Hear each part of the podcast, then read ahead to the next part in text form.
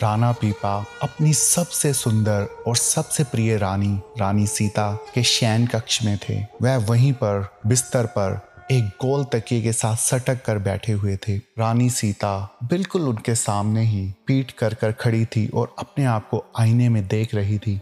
वह खुद को और कभी अपने गले में पहने रतन जड़े हार पर नज़र दौड़ा रही थी। वह अपनी उंगलियों को कभी हार पर और कभी अपनी ठोडी पर रखकर अपने आप को निहार रही थी। मानो अपना ही रूप उसको लुभा रहा हो। रानी सीता का रूप इतना आकर्षक लग रहा था कि इंद्र लोक की अफसराएँ भी ईर्ष्या से जल मरे। पर राणा जी, जैसे रानी की तरफ़ देखने का अभिनय तो कर रहे थे, परंतु ऐसा लग रहा था मानो उनका मन कहीं और हो। कहाँ खोया था राणा का मन? सामने रानी सीता का इतना मनमोहक यौवन है, पर उनके चेहरे पर ना जाने किसके वीरे की तड़प थी? राणा के मन में एक जोगन के बोल जैसे घर कर गए थे। आज सुबह ही राणा जी जब बगीचे में टहल रहे थे तो उनके कानों में यह बोल पड़े थे, हे री, मैं तो प्रेम दीवानी, मेरो दर्द न जाने कोए।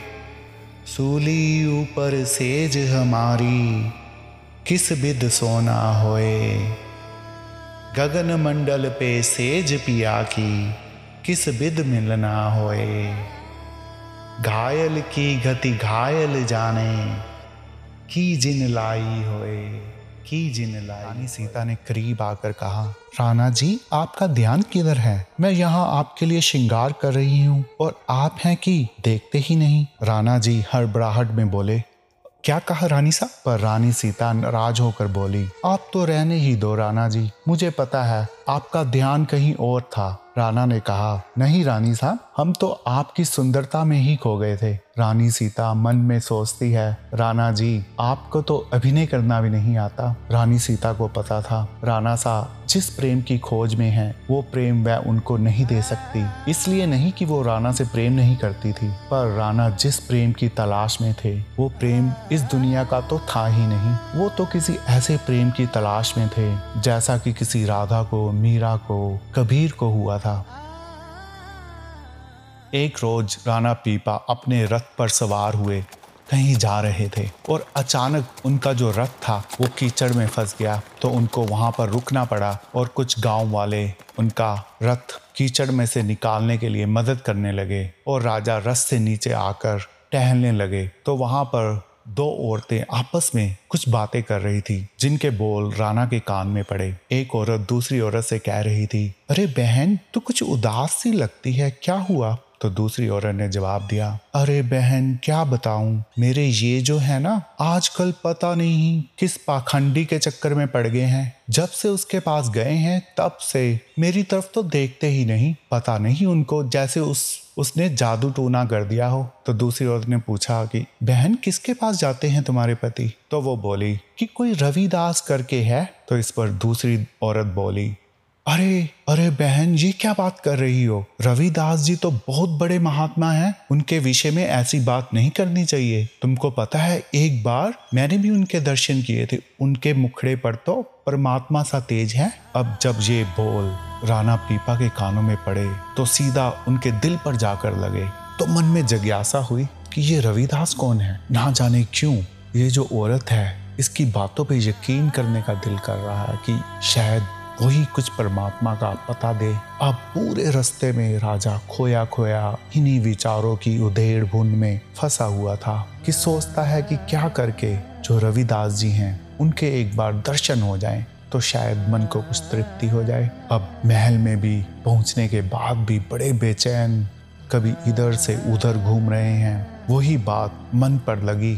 उस औरत की ये बात की, उन महात्मा के मुखड़े पर तो परमात्मा सा तेज है बार बार मन में गूंज रही है। अब राजा बेचैन इतने रात को ही मंत्री को बुला भेजा और कहा कि ये रविदास कौन है? क्या तुमने इसके बारे में पहले सुना है? तो इस पर मंत्री बोला, महाराज हाँ सुना तो है कि कोई महात्मा है रविदास नाम के शुद्र जाति के हैं, उनके पास दूर दूर से जग्यासु आते हैं और और उनसे जो है तृप्ति पाते हैं। सुना है ये जो अपना मीरा, रानी मीरा है, वो भी तो उन्हीं के शिष्य थी। यह सुनकर राजा पीपा की जिज्ञासा और बढ़ी, क्योंकि जो मीराबाई के जो गीत थे, तब तक पूरे राजस्थान में बच्चे बच्चे को मुख पर चढ़े हुए थे।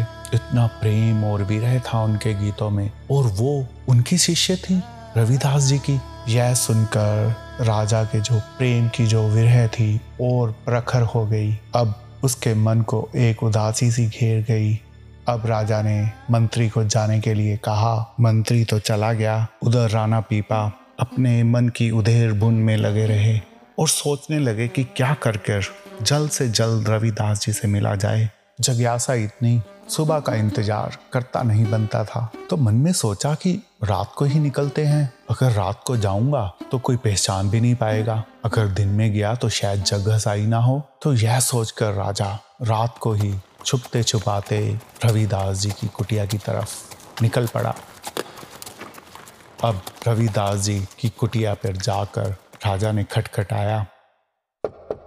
जैसे ही रविदास जी ने द्वार खोला। उनका तेज देखकर राजा के होश उड़ गए। उनकी आँखों में एक अजब सी कशिश थी और एक अलग ही दिव्या सी चमक थी, जो राजा ने पहले किसी की आँखों में इतनी गहराई और इतनी चमक कभी नहीं देखी थी। उनकी जो नज़र थी, ऐसा लगता था मानो सीधा दिल पर लग रही हो और आँखों से अश्रु निकल रहे थे। राजा को समझ ना आ रहा था कि उसके साथ हो क्या रहा है। अब रविदास जी ने राजा से पूछा, कहो राजन, कैसे आना हुआ? तो राजा हाथ जोड़कर रविदास जी के सामने खड़ा हो गया और बोला, मैं राजा बनकर नहीं आया। मुझे तो बस ज्ञान की तरफ़ है। ये जो मन की बेचैनी है, वो कम होने का नाम ही नहीं लेती। जब से आपका नाम सुना, बेचैनी आपसे मिलने के लिए बढ़ती जा रही थी। सुबह का इंतज़ार ना कर पाया। तो रात को ही आना पड़ा आपके पास। अब जब रविदास जी ने देखा कि राजा सब लाश शर्म छोड़कर उनके पास आया है, उनकी कुटिया में एक चमड़े का बर्तन था, उसमें कुछ जल था तो उन्होंने राजा को कहा, राजन, आप इस जल का पान की, करें। अब राजा देखता है कि चमड़े के बर्तन में ये जो जल पड़ा है, स्वच्छ नहीं लग रहा, पर रविदास जी का रोब इतना कि राजा मना नहीं कर पाया।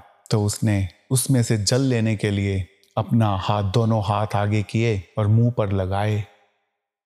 उसने पानी पीने का नाटक किया, परंतु सारा जो जल है, वो बाजुओं के रास्ते उसके सारे कपड़ों पर आ गया। रविदास जी सब देख रहे थे, परंतु कुछ बोले नहीं। अब रविदास जी ने राणा को वापस भेज दिया और कहा कि राणा, अब रात बहुत होगी, फिर किसी दिन ज्ञान की चर्चा करेंगे। अब राजा वहाँ से अपने राजमहल की तरफ़ निकल पड़ा और रस्ते में यही सोच रहा है कि उसको ज्ञान तो कुछ प्राप्त नहीं हुआ, उल्टा उसके जो वस्त्र थे, चमड़े के बर्तन में रखे दूषित पानी से खराब हो गए हैं, उन पर दाग आ गया है। उसने राजमहल पहुँचते ही अपने मंत्री को बुलाकर जो अपने वस्त्र थे, वो धोबी के हाथ धुलवाने के लिए भिजवा दिए। धोबी ने देखा ये दाग ऐसे जाने वाला नहीं। दाग बड़ा गहरा है। इसको निकालने के लिए उसको मुँह से चूसना पड़ेगा। तो इसके लिए ये कार्य उसने अपनी बेटी को कहा कि ऐसा करो, इसको चूस चूस कर फेंकते रहना। जो ये जो दाग है अब जो लड़की थी, जो क्योंकि छोटी थी, जब वो चूस रही थी वस्त्रों को, जहाँ पर दाग लगा था तो वो बाहर फेंकने की बजाय वो अपने अंदर ले गई जाने लग गई अपना जो थूक था। जैसे जैसे वो वस्त्र को चूसती जाती है, उसके मन को अजीब सा एहसास होता जाता है उसके जो ज्ञान चक्षु हैं, वो खुलते जा रहे हैं एक अजीब सी शांति उसके मन में आती जा रही है, और वो बड़ी तेज तेज उस वस्त्र को और चूसने लगी, क्योंकि उससे जो उसको शांति मिल रही थी, वो अकल्पनीय थी। अब करते करते जब उसने सारे वस्त्र में से जो, वो जो दाग था, वो चूस लिया और एकदम से उसका मन शांत हो गया और वो बड़ी ज्ञानवर्धक बातें करने लगी। अब जो धोबी था, बड़ा हैरान हुआ कि एकाएक जो उसकी लड़की है, उसको क्या हो गया? अब धोबी की लड़की की ख्याति दूर दूर तक हो गई। शास्त्रों से, परमारथ से संबंधित हर प्रश्न के जवाब उसके पास थे। दूर दूर से लोग लड़की के पास जाने लगे। कोई भी प्रश्न होते थे उनके सटीक जवाब उनको मिलने लगे। अब राजा को ये बात पता लगी तो राजा ने सोचा, चलो, रविदास जी के पास गया था। अब धोबी की लड़की के पास जाने में क्या शर्म? शास्त्रों में कहा गया है कि ज्ञान कहीं से भी मिल, मिले, वो ले लेना चाहिए। तो यही सोचकर राजा जो है, धोबी की लड़की के पास जा पहुँचा। जब वो राजा धोबी की लड़की के पास पहुँचा तो उसके पास पहुँचते ही धोबी की जो लड़की थी, उसने राजा को दंडवत प्रणाम किया। अब राजा बोला, हे देवी, आप मुझे क्यों पाप का पात्र बना रही हैं? मैं आपके पास यहाँ पर ज्ञान के लिए आया हूँ। आप मुझे प्रणाम कर कर मुझे पाप का भागी मत बनाएँ। मैं तो आपके यहाँ एक प्यासा बनकर आया हूँ। ज्ञान की प्यास, अब लड़की, यह सब कुछ सुनकर बोली, हे राजन, मैं आपको इसलिए प्रणाम नहीं कर रही क्योंकि आप राजा हैं, बल्कि मैं तो इसलिए प्रणाम कर रही हूँ कि आप ही की वजह से ये जो सारा ज्ञान है मुझे प्राप्त हुआ है। अब राजा चौंका और हैरान हुआ, बोला हे देवी, आप मेरा क्यों उपहास उड़ा रही हैं? मैं तो खुद खाली हूँ। मेरे पास ज्ञान की एक भी बूंद नहीं। अगर मेरे पास ज्ञान होता तो क्या मैं आपके पास आता? अब लड़की बोली, राजन, आप मेरी बात नहीं समझे। मुझे ये सारा ज्ञान आप ही की वजह से हुआ है। याद करें, कुछ समय पहले आपने अपना एक दाग लगा वस्त्र हम पिताजी के पास दुल्वा ने भेजा था। ये सारी करामात उस दाग लगे वस्त्र की है। उस वस्त्र को का दाग अपने अंदर लेने से ही मुझे ये सारा ज्ञान हुआ है, क्योंकि उस वस्त्र पर वो जो दाग लगा हुआ था, वो अमृत था। यह सब सुनकर राजा भुजक्का रह गया। और एक पल के लिए तो ऐसे हो गया, मानो एक मूर्त हो गया हो। अब राणा की आँखों से अश्रुओं की धारा बहने लगी। मन ही मन वो बड़ा पछताया। सोचने लगा कि जिस ज्ञान की तलाश में वो दर दर भड़कता था, उसको उसी ने खुद ही ठोकर मार दी। अब राणा बिना एक क्षण की देरी किए रविदास जी की कुटिया की तरफ़ निकल पड़ा और वहाँ पर पहुंचकर उसने द्वार खटखटाया और जब रविदास जी ने द्वार खोला, वो रविदास जी के चरणों पर गिर पड़ा और बोला, हे hey गुरुवर, मेरे पास वो आँखें नहीं थी कि जो आपको पहचान पाती। मुझ पे फिर से वही कृपा कीजिएगा। वो अमृत फिर से मुझे दान दीजिएगा।